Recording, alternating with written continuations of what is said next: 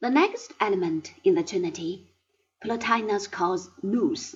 It seems impossible to find an adequate translation for this.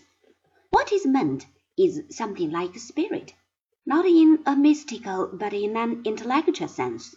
The relation between nous and the One is best explained by an analogy.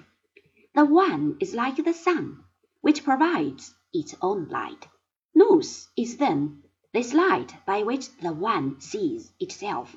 It may, in a sense, be compared with self-consciousness. By exercising our own minds in the direction away from sense, we can come to know both nous and through it the One, of which nous is the image. We see here a parallel to the notion of dialectic in the Republic, where a similar process is said to lead to vision of the form of the good. The third and final member of the Trinity is called the soul, which is twofold in nature. In its inner aspect, it is directed upwards to nous. Its outer manifestation leads down to the world of sense, of which it is the creator, unlike the Stoic identification of God with the world. Plotinus' theory denies pantheism and goes back to the view of Socrates.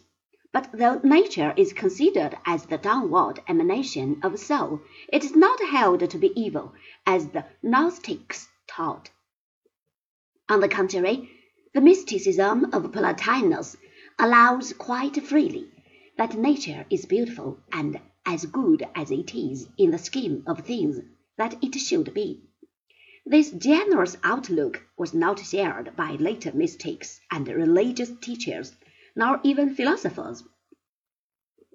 In their otherworldliness, they came to curse beauty and pleasure as base and evil. How far such dire doctrines are ever practiced by any but unbalanced fanatics is of course dubious in the extreme. Nevertheless, the inverted cult of ugliness did hold sway for many centuries. Christianity officially retains the quaint notion that pleasure is sinful.